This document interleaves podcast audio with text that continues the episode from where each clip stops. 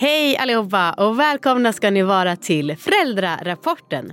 Podden för oss som älskar våra barn och hatar våra föräldrar, tänkte jag säga. Men jag menar såklart podden för oss som älskar våra barn och tycker att det är svårt att vara förälder. Jag är ju en ganska van poddare och jag vet att det är en vattendelare det här med att man alltid presenterar podden och sig själv. Jag tycker att det är mysigt och tryggt att typa samma intro precis hela tiden. Men det är ju modernt att köra på med en så kallad rivstart att man bara Anneli, det här, vilket jag gör ju, det gör ju jag med, men några minuter in i podden ändå. När jag hör poddar som har samma intro, då känner jag mig hemma och trygg och mimar med till det som rösterna säger. Vad tycker ni? Skriv till mig på Instagram. Amanda Koldén heter jag såklart där.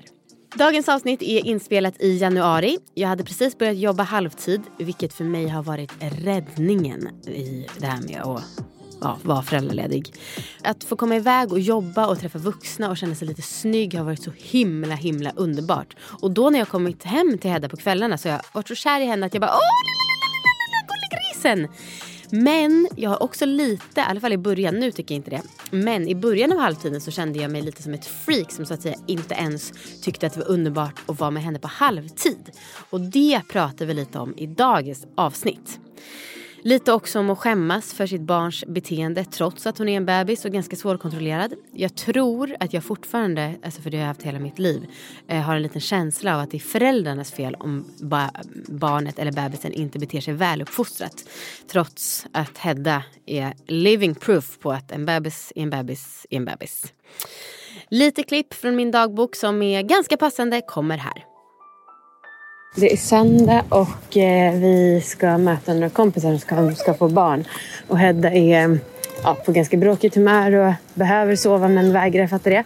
Och alltid tidigare när jag träffat den här kompisen så har Hedda verkligen varit fruktansvärd. Så att, jag är väl lite spänd för att inom 20 minuter måste hon somna. Annars så kommer jag skämmas. Och nu är jag så sur. Hedda har skrikit i 30 min minst. Och som sagt, de ska träffa våra barn och jag liksom vet inte, men tanken på att de, efter vi har gått då, när jag kommer komma in och vara sur, kommer säga så där kommer vi aldrig bli när vi har fått vårt barn. Alltså det är min så jävla arg, jag liksom, helt i förskott. Men jag, alltså, nu är jag så arg på Hedda också, så jag, det var länge sedan jag var så irriterad. Mami, mamacita, alla mina blickar de är dina. Klubben den är hemma. Nu har jag och Viktor börjat dela upp halvtid ju. Just det. Och det är jättehärligt, även om vi inte riktigt fått styr på det än, för det har varit så mycket annat som har hänt. Men ändå så, pappa erbjuder sig att ta Hedda någon gång i veckan. Och då så tänker jag, perfekt, då är det ytterligare en dag jag slipper. Och då så tänker jag att med, utifrån när vi redan kör 50-50 och Hedda är fortfarande ganska liten, då så finns det nog mycket mer den här mammarollen, att jag verkligen borde vilja vara med henne de 2,5 dagarna då som jag har och värdesätta den tiden så mycket. Men jag känner en stor lättnad att det är ytterligare en halv dag som kommer kunna gå bort med barnvakt. Det finns ju något oerhört värdefullt i att längta. Och du kan ju inte börja längta efter någonting som du inte separeras ifrån. För då har du det ju liksom in på dig. Det där kommer du känna igen lite längre fram om ni har Hedda på förskola eller hon har annan liksom, sysselsättning dagtid och ni också. Då kommer det också bli det där, det som relationen som ett gummiband, att det liksom töjs ut. Ni är fortfarande samma för varandra men ni är på lite olika platser. Och då är det så härligt liksom, att känna den här känslan att nu är vi tillsammans igen. Nu är vi nära och det får en helt annan, det får en helt annan betydelse och en helt annan mening på ett sätt. När vi har fått känna av liksom, motsatsen eller skillnaden. Fast det du är inne på egentligen är förbjuden känsla. Ja, exakt. Ytterligare en. Exakt, att det, då återigen så känns det som att alla andra mammor tycker att, men gud, mer än 2,5 dag, det vill jag inte vara borta. Det är jätteskönt med den här pausen. Och en person skrev till mig på Instagram, vi pratade lite om nattamning som jag ju också har hållit på att debattera fram och tillbaka i mitt huvud hur mycket som helst och blivit jättebesviken på Viktor för att jag tycker inte han har mött mig där på det sättet som jag har förväntat mig. Men då var det någon som skrev, ja, jag tycker också att det är jobbigt att natta hemma, samtidigt så vill jag ju inte missa en sekund. Och jag bara, aha. Det blev en liksom en referensgrupp bara där och då. Ja, exakt. Men jag är lite nyfiken på vad det här alla andra mammor. Ja. Vilka är alla andra mammor då, Amanda? Alltså, ja, det är precis alla. Nu vet du till och med Jeanette, producent, hon sa till och med innan vi började spela in, varannan vecka livet är nice, men då längtar man också jättemycket efter barnen, och jag kände att jag kunde relatera noll till att jag skulle längta efter en vecka. Så många föräldrar som sitter i den situationen, men då finns det ju inte ett mått av självvalt och valfritt i det. På samma sätt som det finns när ni två som föräldrar delar upp er vardagstid tillsammans med Hedda och organiserar er kring jobb och andra åtaganden. Så det skiljer sig ju i den känslan. Mm. Det är sant. Men vet du, jag tror att det fortfarande är så här, vi touchade lite det någon gång, att jag känner mig, och som du sa med respekt för det ordet, nästan traumatiserad av att ha varit med Hedda den här otroligt intensiva perioden när hon var så förruktansvärt skrikig, att jag känner fortfarande en sån här suck och bara säga okej, låt mig bara andas lite grann. Just det. Att jag känner fortfarande, nu är Hedda, hon fyller... utifrån BF så är jag ett halvår prick idag faktiskt. Grattis Hedda! Men att jag fortfarande kände 8 månader och en stor person som jag känner börjar följa på internet. Hennes bebis är 3 månader och hon har tyckt att det var jobbigt att bli mamma, men plötsligt då är besatt av sitt barn och börjar älska den jättemycket. Och då så, det har ju känts samma sak med det här med att prata om att Hedda är för tidigt född. Att det känns som att min tid är ute. Nu borde jag tycka att det är fantastiskt hela tiden, och jag tycker att allting är så mycket bättre, och jag skrattar ihjäl mig åt Hedda varje dag. Äntligen det har kommit alla de grejerna. Att hon är så gullig och god. Som du har längtat efter den känslan. Men samtidigt är det så här, gud, ge mig bara en paus hela tiden. Jag vill bara 1 månad rehab och sen så kan jag börja njuta av det här nya livet med Hedda. Men jag är fortfarande utbränd från allt som har hänt. Du använder ju precis de starka orden som beskriver hur det har varit. Ja. Det är ord som trauma och utbränd som kommer. Det är starka och kraftfulla ord. Det har varit ohyggligt jobbigt. Men är det då att någon... Då för att kunna relatera till mig, måste man då ha haft en prematur bebis? Alltså är det absolut som... Eller måste man då vara egenföretagare och stressad över att få allting fixat? Eller för att jag kan ändå fortfarande känna mig ensam i vissa känslor. Och så känner jag mig så dum när jag säger det, för det är som att... Ingen respekt för alla som skriver till mig och säger att det är jättejobbigt. Även om jag får det bekräftat flera gånger om dagen. Så ändå så tappar jag det direkt. Och bara, då var det bara jag som var så här. Som aldrig kunde acceptera att det var supermysigt att ha en bebis. Enbart. Och så blir du påmind om att du inte är ensam. För varje ny förälder som skriver eller kommenterar och säger jag känner igen mig. Ja. Hur kommer det sig att du tappar det där en stund senare, tror du?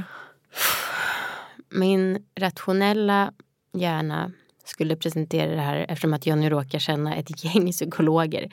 Jag råkar veta att det finns många fler negativa känslor än positiva.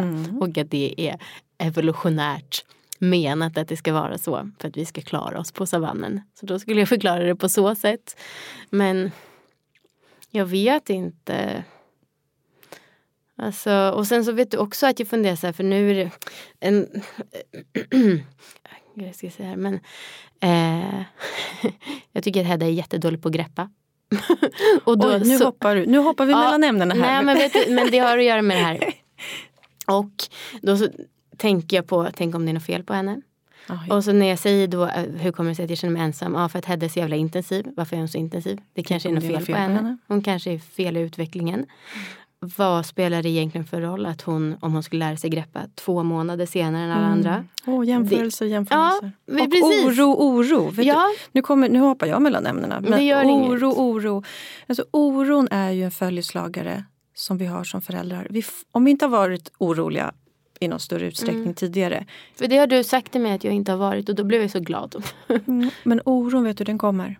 Den kommer med omsorgsfunktionen, den kommer med livsomställningen, den kommer med att vårt lilla barn är vårt ansvar. Och den här oron som vi i vanliga fall försöker sortera bort. Vem vill ha oro? Och så löser vi saker eller tänker inte på saker och har strategier för det. Men är det någon gång i livet som oron fyller en funktion, så är det ju precis nu.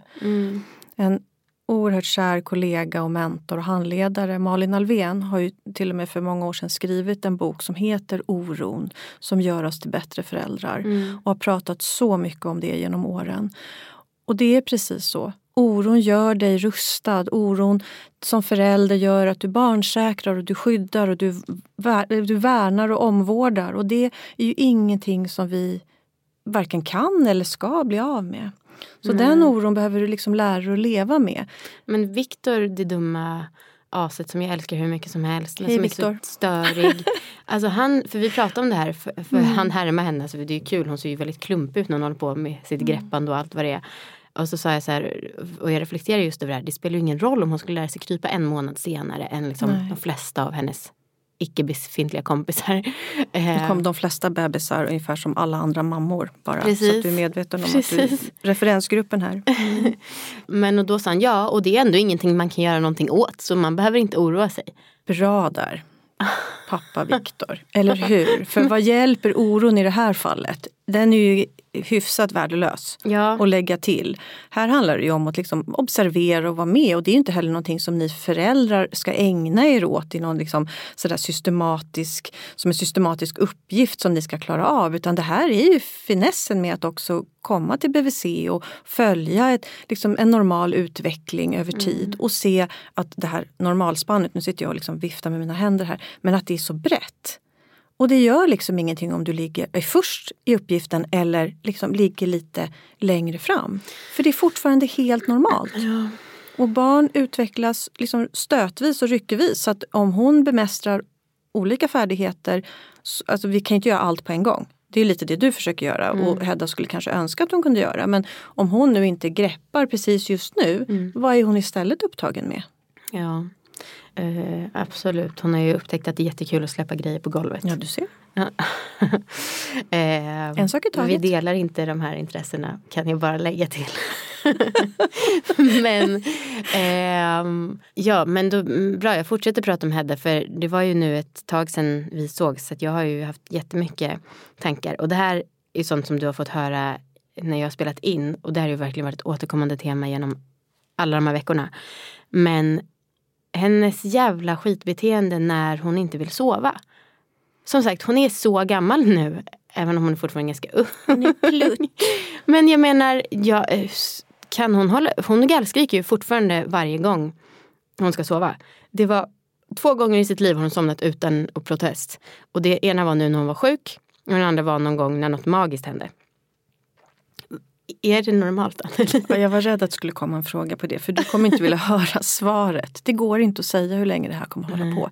Det vi kan säga är att det kommer förändras. Hon kommer naturligtvis inte allt. Du kommer inte ha en tonåring som ligger och skriker så. Men det går inte att veta. Jag har föräldrar som kommer, och det här har varit under lång tid. Jag vill inte ens sätta en tidsram för dig så att du ska föreställa dig någonting. Men det kan också imorgon, utan att du gör någonting, helt plötsligt som magiskt bara upphöra.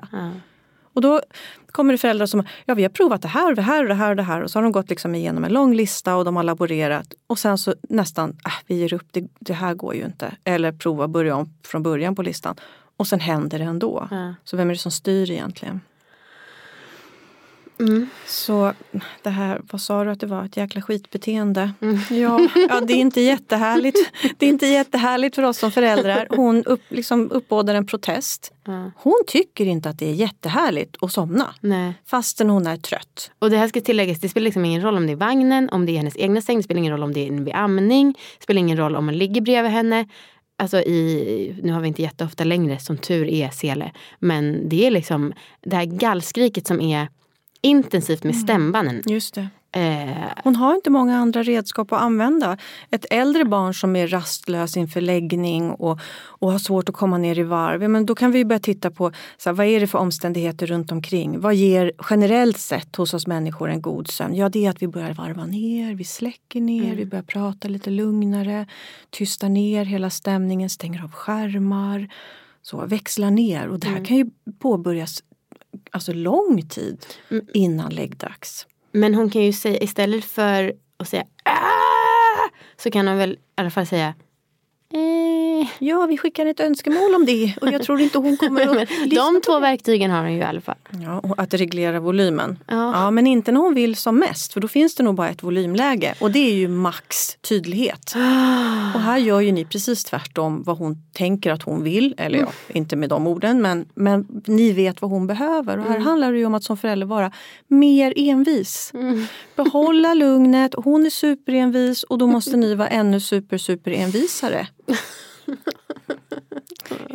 Hela din kropp protesterar just nu. No. Och det är ju de här sakerna som är de absolut tuffaste. Det är ju de här sakerna där våra behov också måste få finnas. Vi måste ju också få sova. Det är ju inte bara att hon vill någonting och att du jag kan gå med på det. Utan det här är ju så att det här funkar inte. Vi måste få till det här.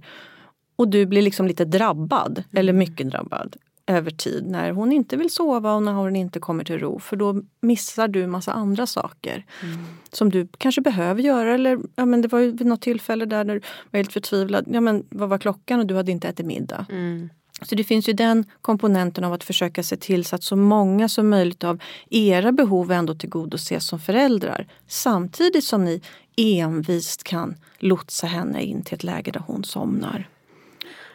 Det här är ingen fråga, jag vill bara berätta för poddlyssnarna och det kan jag berätta för också såklart. Nu har hon haft ett par nätter, ett fåtal men ändå, det verkar vara en ny grej hon håller på med, där hon vaknar 4 på morgonen och börjar skutta runt och är pigg. Och det fattar jag inte alls var det kommer ifrån. Sen så ligger vi envis kvar för vi har sagt okej, innan 5:30 då går man inte upp ur sängen.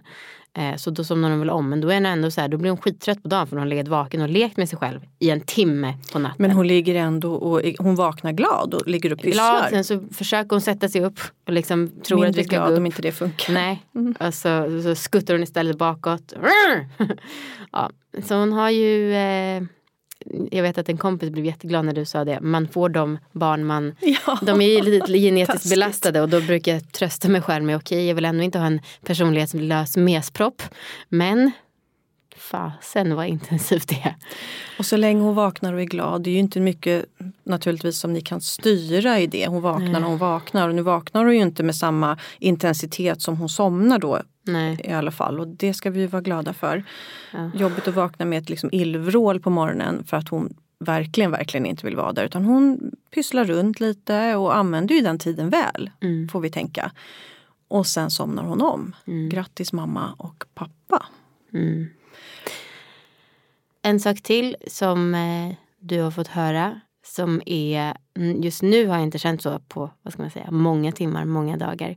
Men det var fint att du säger många timmar, för det är ibland i tidsspannet som vi får vara glada över att vi har klarat oss undan. Och det är så sjukt, för när man inte är mitt i det, då är det ju svårt att koppla an till. Alltså just nu så har jag inte känt på jättelänge att jag vill trycka in nappen i Heddas mun som jag kände för ett tag sedan. Och då så är det så här, hur kunde jag någonsin ha känt det? Vilket ger oss liksom hoppet om att saker och ting som känns intensivt jobbiga här och nu, de kommer ju förr eller senare sådär ha upphört. Och det är ju inte först nu när du tittar tillbaka, just det, så där jobbigt var det då. Vad märkligt, hur kunde det ens vara så? Ja, precis. Men jag tror att det här har jag lett till hands. Det var att vi var på väg och skulle träffa ett par som inte har barn. Och Hedda hade gallskrikit en liten harang i 40 minuter hela vägen. Jag visste att hon var trött och jag blev liksom... Varje steg vi tog mot att möta dem så blev jag på sämre och sämre humör.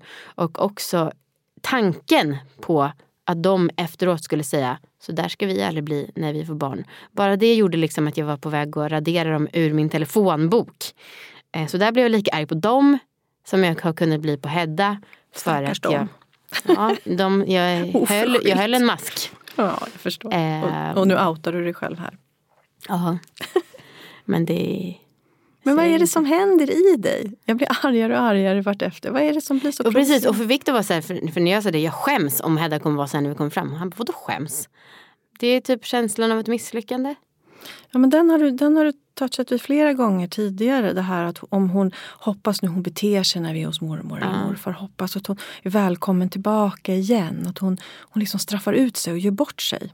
Sådär, bete dig nu, snälla Hedda. Precis, och då så tänker jag att det är inte på henne, alltså jag tänker att alla fattar att en bebis är som en bebis är, men hur är mamman då? Att hon inte har kunnat hantera det här bättre eller kanske styra upp ungen lite grann. Oj, som om små bebisar låter sig styras upp då. Ja. Mm. Men jag funderar på vad det är som blir så... Vad är du rädd för ska hända? Om de nu tänker värsta, worst case scenario som du uttrycker. Så där ska vi aldrig bli. Mm. Vad är det som är så farligt med det? Om de skulle tänka det. Vilket de kanske inte gör, men nej, om. Kanske inte och kanske troligtvis inte om de skulle tänka så. Mm. Om de skulle nu föreställa mig, vi går ifrån, de kollar på varann, suckar och skrattar hånfullt. Troligtvis kommer jag aldrig få reda på det. Men jag skulle vilja, om jag fick veta på det, skulle jag vilja rusa tillbaka, hytta med fingret. Ni har ingen aning! Nej, du vet saker som de... Nu blir de väldigt sådär ett exempel här. Men det är bara ett teoretiskt exempel. Det är bara teoret, eller hur? Men precis. Du vet saker som de och andra som inte har barn vet. Mm. Och innan du fick barn så visste du inte att du inte visste. Det kanske är så här till mig själv förr i tiden. Just att jag alltid har tänkt. För det har du sagt tidigare. Ja, jättemycket. Och så är jag så himla besviken då. Det har jag ju pratat om också, men så himla besviken då att jag inte har kunnat ens liksom några procent av det jag ville styra upp det som jag trodde. Eller okej, kanske någon procent. Vi har ändå gått på restaurang, jag och Viktor med Hedda en gång, och det tyckte jag var ett goal.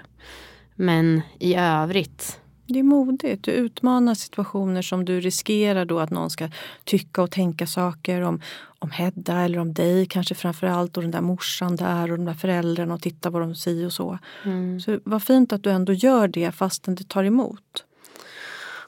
Ja, men som sagt, jag tror att det här, hela det här har att göra med min inställning till barn sedan tidigare. Och föräldrar, morsor. Ja. Varför har jag sånt himla stort förakt för hela den här grejen? Jag vet inte det. Du har väldigt starka känslor och har haft väldigt starka åsikter. Och i alla sammanhang, nu breddar vi begreppen, men i alla sammanhang där vi har väldigt starka åsikter så är det svårt att få veta någonting annat som lägger till någonting till bilden. Mm. Det är ju ödmjukande, och i värsta fall så står vi kvar vid en omöjlig åsikt eller position och fortsätter att liksom... predika den på ett väldigt sådär starkt sätt. Eller så inser vi att, oj, vänta, titta, det fanns ju flera sidor av det här. Men jag gillar inte, eller jo, jag skulle säga jag gillar inte att erkänna att jag hade fel, men ja, eller hade skammen fel. I att göra det. Ja, men vet du, jag tänker ju på det här som vi har pratat om, jag vet att liksom, vi har citerat någon gång, when you know better, you do better. Eller hur? När vi vet bättre så gör vi bättre och känner annorlunda. Det är ju inte nödvändigtvis så att du hade fel. Du hade den åsikten för att du hade den kunskapen då. Mm. Du hade inte erfarenheten som du har idag. Idag ser du flera nivåer och flera lager av det här. Och det gäller ju alla livssituationer. Ja, och det är ju egentligen en fin grej. Eller men hur? Så blir det väl så här att jag... Och jag har inte ens så mycket, jag har inte ens yttrat de här åsikterna. Det har bara varit inom mig som jag liksom har haft massa tankar som jag kanske inte ens har vetat att jag har själv. För jag blir själv förvånad att det tar emot så fruktansvärt mycket. Du hade behövt tänka den tanken om tanken egentligen. Nej. Du har inte tvingats till det och nu gör du det. Mm. Oj, nu blev jag ju en sån där som jag visst hade en värdering och en åsikt kring. Och det fina är ju att du behöver ju inte...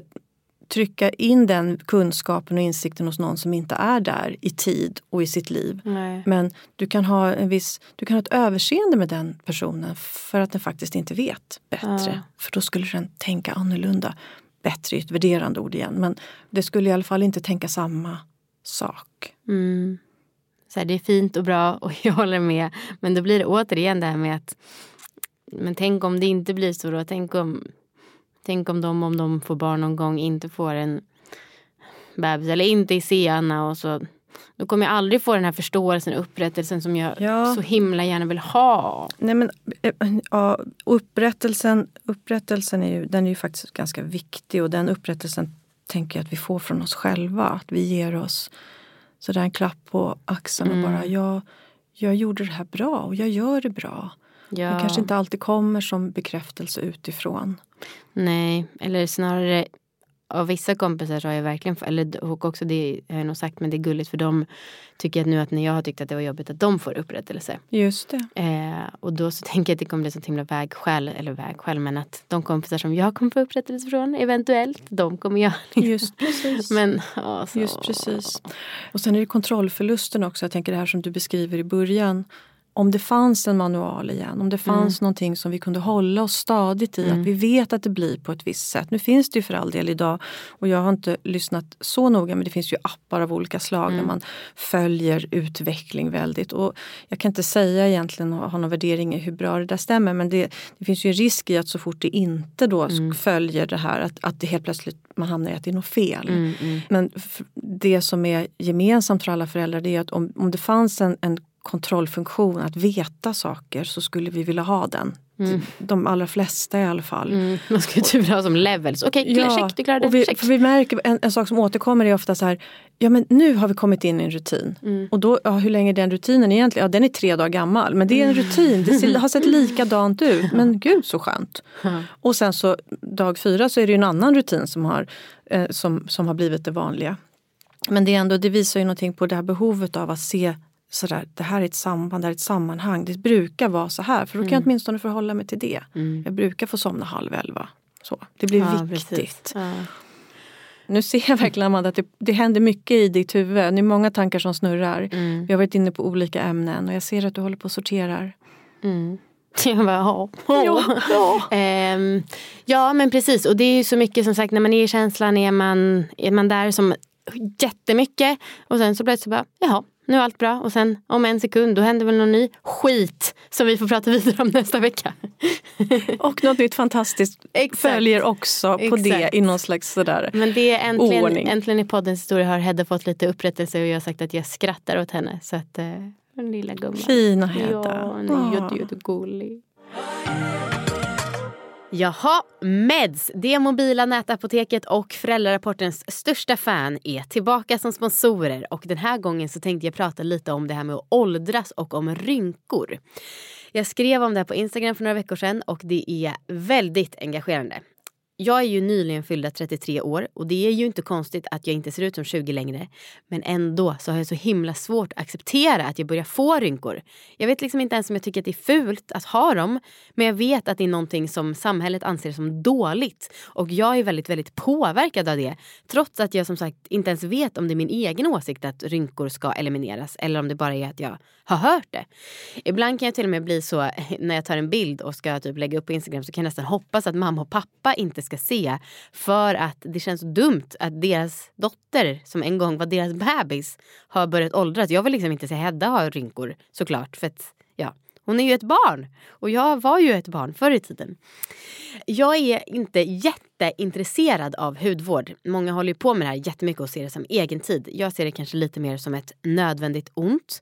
Och om det är så att jag kan med hjälp av hudvård förhindra eller stoppa rynkorna, då vill ju inte jag missa det och vara den enda som står där med rynkor när alla andra mina kompisar har hållit på jättemycket med hudvård och är, ja, i alla fall, de behöver inte se ut som bebisar, men de är liksom unga och fräscha, ni vet. Meds har såklart massa olika produkter, och då är det från budget till lyx. De har till exempel den här blåa metallburken från Nivea, som jag vet att ett program på SVT sa var minst lika bra som de produkter som kan kosta flera tusen. De har också Dermalogica. Säger man det? Det vet jag inte. Dermalogica. Jag är uppvuxen med att det är det absolut bästa om man har lite större budget, och det har ju jag nu när jag är hela 33 år gammal. Sen har de också massa andra märken som jag har talas om hos andra influencers, men aldrig själv testat. Filorga, La Roche-Posay, Maria Åkerberg, Idun och mycket mer. Och jag håller på med en liten mental inköpslista här hemma i görningen. De produkter jag kan tänka mig att använda, det är rengöring, serum, dagkräm, nattkräm och kanske någon ansiktsmask då och då. Jag orkar inte hålla på med så här micellärt vatten och ögonkräm. Men så här, ni får jättegärna tipsa mig om de produkter som ni tycker är bäst för en, ja, normal 33-åring. Och då menar jag såklart att ni ska kolla in vad Meds har. Sen skriver ni till mig på Instagram, Amanda Koldén. Och så ser vi, vad köper jag? Ska jag köpa de lite dyrare grejerna? Eller ska jag gå på Nivea, som ju känns som en del av den svenska folksjälen? Jag är lost! Hjälp mig! Tack Meds!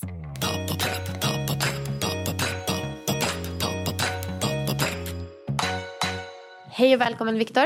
Hej. A.k.a. den peppade pappan.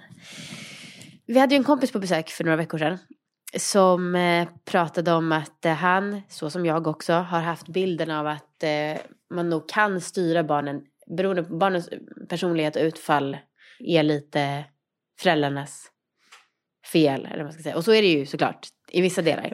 Men nu med Hedda, till exempel den sekvensen, men den gången när vi var på väg till en lunch med kompisar och jag var så fruktansvärt stressad för hon bara skrek och vägrade sova. Jag kan fortfarande tänka att det är lite föräldrarnas fel om man inte styr upp en sån situation. Vad tänker du? Ska vi se om jag förstår det rätt. Mm. Dels så här generellt, barnens sätt att bete sig. Ja. Har det någonting med föräldrarna att göra eller bara liksom barnets egna personlighet att göra? Vi kan börja med det. Ja. Men självklart så är det ju också en kombination av miljön. Liksom, och hur omgivningen bemöter. Vilka beteenden som blir förstärkta och vilka beteenden som blir utsläckta och så vidare. Men sen så är det ju självklart också att barnets personlighet påverkar. Hur man blir bemött av omvärlden och hur många strider man behöver ta som förälder och så vidare. Men... Och sen tänkte du på den här situationen när vi gick i det vackra Råsunda. Och Hedda bara skrek och vi skulle träffa kompisar för att fika. Och vad var det frågan med det? Nej, men då frågan var väl så här, jag skämdes ju. Kommer du ihåg att vi gick där och jag spelade in en liten sekvens och bara jag skäms om inte Hedda somnar om hon är sen och kom fram.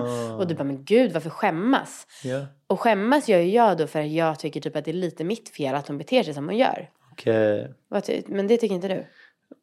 Alltså jag kan ju absolut skämmas när jag är på, om man säger att man åker någonstans så är det en massa människor runt om. Att man, eller jag skäms då för att det känns så, som att jag besvärar alla andra. Mm. Men inte som att jag är en dålig förälder liksom, utan mer det här att jag stör andra och besvärar. Ja men och där var vi på väg in på en frukost-lunch-restaurang. Ja och då var väl jag var väl inställd på att är det så här kaosigt när vi kommer fram. Då kanske vi inte ska gå in där. Får vi föreslå något annat. Okej, och sen så... Alltså det här är inte någon fråga. Men... Och nu ska jag säga att... Alltså, just nu är jag så galen i Hedda så att jag håller på att dö. Alltså hon är så ljuvlig så att det är liksom... Det är den bästa lilla personen som finns. Men när hon är som hon är och så otroligt intensiv och ni vet, nu har jag ju sagt det så många gånger. Men då så kan ju jag tänka att okej, hon bråser ju på mig för att hon vill ha nytt och liksom är krävande och så. Alltså jag har på riktigt vacklat i mitt självförtroende. Varför vill folk vara med mig har jag tänkt. Är det mitt fel att Hedda är så jävla jobbig? Är frågan. Om det skulle vara en genetisk faktor, vilket jag inte tror. Alltså jag tänker att, och du var ju inte så när du var liten. Det vet jag inte. Nej, men det var väl inte, eller det sa inte jag fått intrycket att du var så när du var liten. Mamma sa att jag bara krävde massa saker. Det gör ju Hedda också. Jo, kanske. Men det är kanske alla barn är till viss del. Men om det är genetiskt, då är det väl inte ditt fel? Nej. Nej. Kanske, precis. Men exakt, det är det här jag menar. Det känns ändå, men det här är väl typ det som... Det ska bli så himla intressant att spela in med hon Jenny Björklund om genus. För att jag tycker ju, alltså även om jag nog inte inser det i stunden, så är det saker som jag tycker är mitt fel. För att du är kvinna liksom, att du är mamma. Ja, jag tror att det blir att jag lägger vissa grejer på mig själv. Och då kan jag ändå hur mycket som helst säga till mig själv att nej men gud, det är inte mitt fel. Till exempel en bebis är en bebis och så vidare. Men ändå så inser jag att det är nog många saker som jag bara, fan om jag bara var lite mer så här så skulle jag där. Men dels må bättre och dels vara på ett annat sätt. Hon mår ju alldeles utmärkt. Ja, jag skulle säga det. Hon mår ju så jäkla bra. Hon är riktigt välmående. Alltså, hon är ju härlig och charmig. Och jävligt krävande ibland. Underbar. Alltså, hon är så god. Jag sprattlar på henne. Jag älskar henne så mycket. Ja. Är det någon egenskap som du har genetiskt som du kan se hos Hedda som du kan skämmas för? Inte skämmas för, nej. Absolut inte. Men något som är liksom... Jag var ju väldigt hangry som liten. Alltså min stubin var... Jag kunde få riktiga utbrott när jag var hungrig och sådär som liten. Och kunde vara en riktig jävel. Men då var jag... Alltså jag vet ju inte hur jag var när jag var så liten som hon är nu. Men då var jag typ 3-4 år. Då kunde jag kaosa ur mitt temperament. Och också en så envis jävel och nu svär jag mycket och vinnarskalle och sådär jag kunde fullständigt bryta ihop om jag inte fick vinna någonting och då var jag nog jobbig och det kommer säkert också om några år. Gud, apropå hangry. När vi hängde, jag och pappa hängde med Hedda här om veckan. Och då så satt hon och gnällde vid matbordet, vi åt tunnbröd. Och då så pappa bara tog smörkniven och tjoffade in smör i hennes mun. Då blev hon tyst. Ja, förvånad och nöjd och smaskade på smör. Ja, tack för den här veckan. Tack.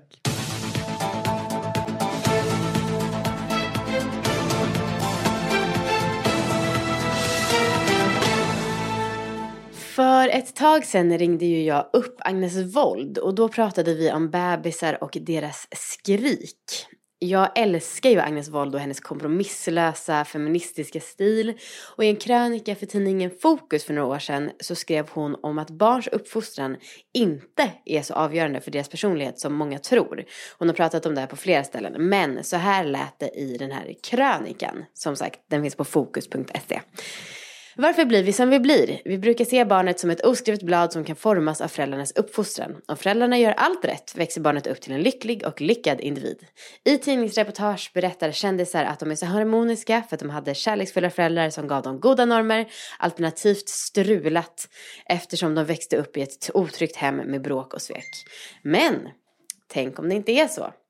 50 års forskning i form av fyllningsstudier, adoptionsstudier och analyser av vårt DNA har kunnat sammanfattas i 3 så kallade lagar. 1. Alla personlighetsdrag är mer eller mindre ärftliga, alltså styrda av våra gener. 2. Familjemiljön har mindre effekt på personligheten än vad generna har. 3. En stor del av skillnaden i personlighet mellan individer förklaras varken av gener eller familjemiljö, utan av något som benämns individuell miljö. Det genetiska arvet är viktigast för många av våra egenskaper. Vår längd styrs till exempel till 80% av gener, intelligens till kanske 60-80% och vår tjocklek, BMI alltså, till 60-70%. Många protesterar direkt här. Man kan ju inte bli tjock utan att äta för mycket. Det är riktigt. Finns ingen mat blir ingen tjock oavsett gener. Man kan inte heller bli alkoholist i ett land där det inte finns alkohol. Generna måste alltså ha en chans att komma till uttryck. De studier vi talar om undersöker variationen mellan individer inom ett land. Ja, och så skriver hon. Och sen så fortsätter det på slutet så här, jag tänker att det blir för långt men jag läser allt. Vissa fruktar nog att om man lyfter bort ansvaret och skulden från föräldrarna så kanske de struntar i sina barn. Men vi är biologiskt programmerade att ta hand om hjälplösa ungar och börja älska dem, eftersom det ökar chansen att vi för våra gener vidare. Folk var därför barnkära långt innan det fanns uppfostringsböcker. Istället kan den här kunskapen vara befriande. Den genetiska forskningen tillbakavisar seklers mamma-bashing, moralism och skuldbeläggande. Det är sällan föräldrarnas fel om det går illa för barnen. Barnen blir som de blir, mest på grund av gener och den egna miljö de skapar runt sig. Vi kan troligen inte ändra särskilt mycket på våra barn, men alla tjänar på att man försöker vara schysst och ha det trevligt ihop. Man ska ändå tillbringa minst 20 år i varandras sällskap. Vi förväxlar också lätt orsak och verkan. Det kan lika gärna vara så att snälla barn får snälla föräldrar och bråkiga barn får bråkiga föräldrar. Barn är nämligen olika från början, vilket påverkar föräldrarnas beteende. Barn som föds lugna och glada gör föräldrarna glada och lugna. Barn som föds med besvärligt temperament är missnöjda, hamnar ofta i konflikter och får bekymrade, trötta och grälsjuka föräldrar. För 30 år sedan skildes autism, som vi idag vet är i princip helt genetiskt styrd, på en kall mamma.